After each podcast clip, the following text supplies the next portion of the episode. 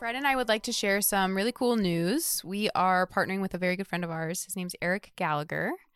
And he, we've talked about his platform Suscipe on here before when we were doing our we did our book study Yeah. his platform. Yep. our I Believe in Love. Um, and he also has his own ministry apostolate. So we are partnering to start a new apostolate. It's called I See a Movement.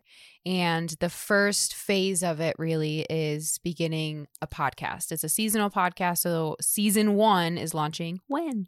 Pentecost, the Feast of Pentecost, which for those of you that aren't aware of what date that is, that's okay.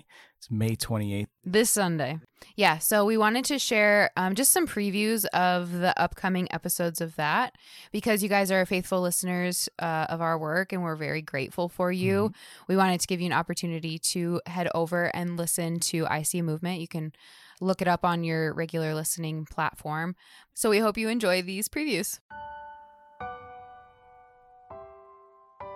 It's only dead things that go downstream. And I think this this whole idea of this I See a movement is you have a desire to swim upstream, to swim against the current. And in that you find the grace. It's follow me as I follow Christ.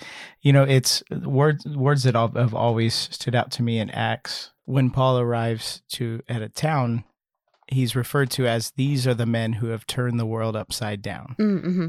these were just pretty simple people that the world would would think were were nobodies realistically. And yet the townspeople referred to them as the people that have turned the world upside down. I think in a way that's what we're after too but i think we recognize that we have a pretty small part to play in that. It's everybody listening that has the bigger part to play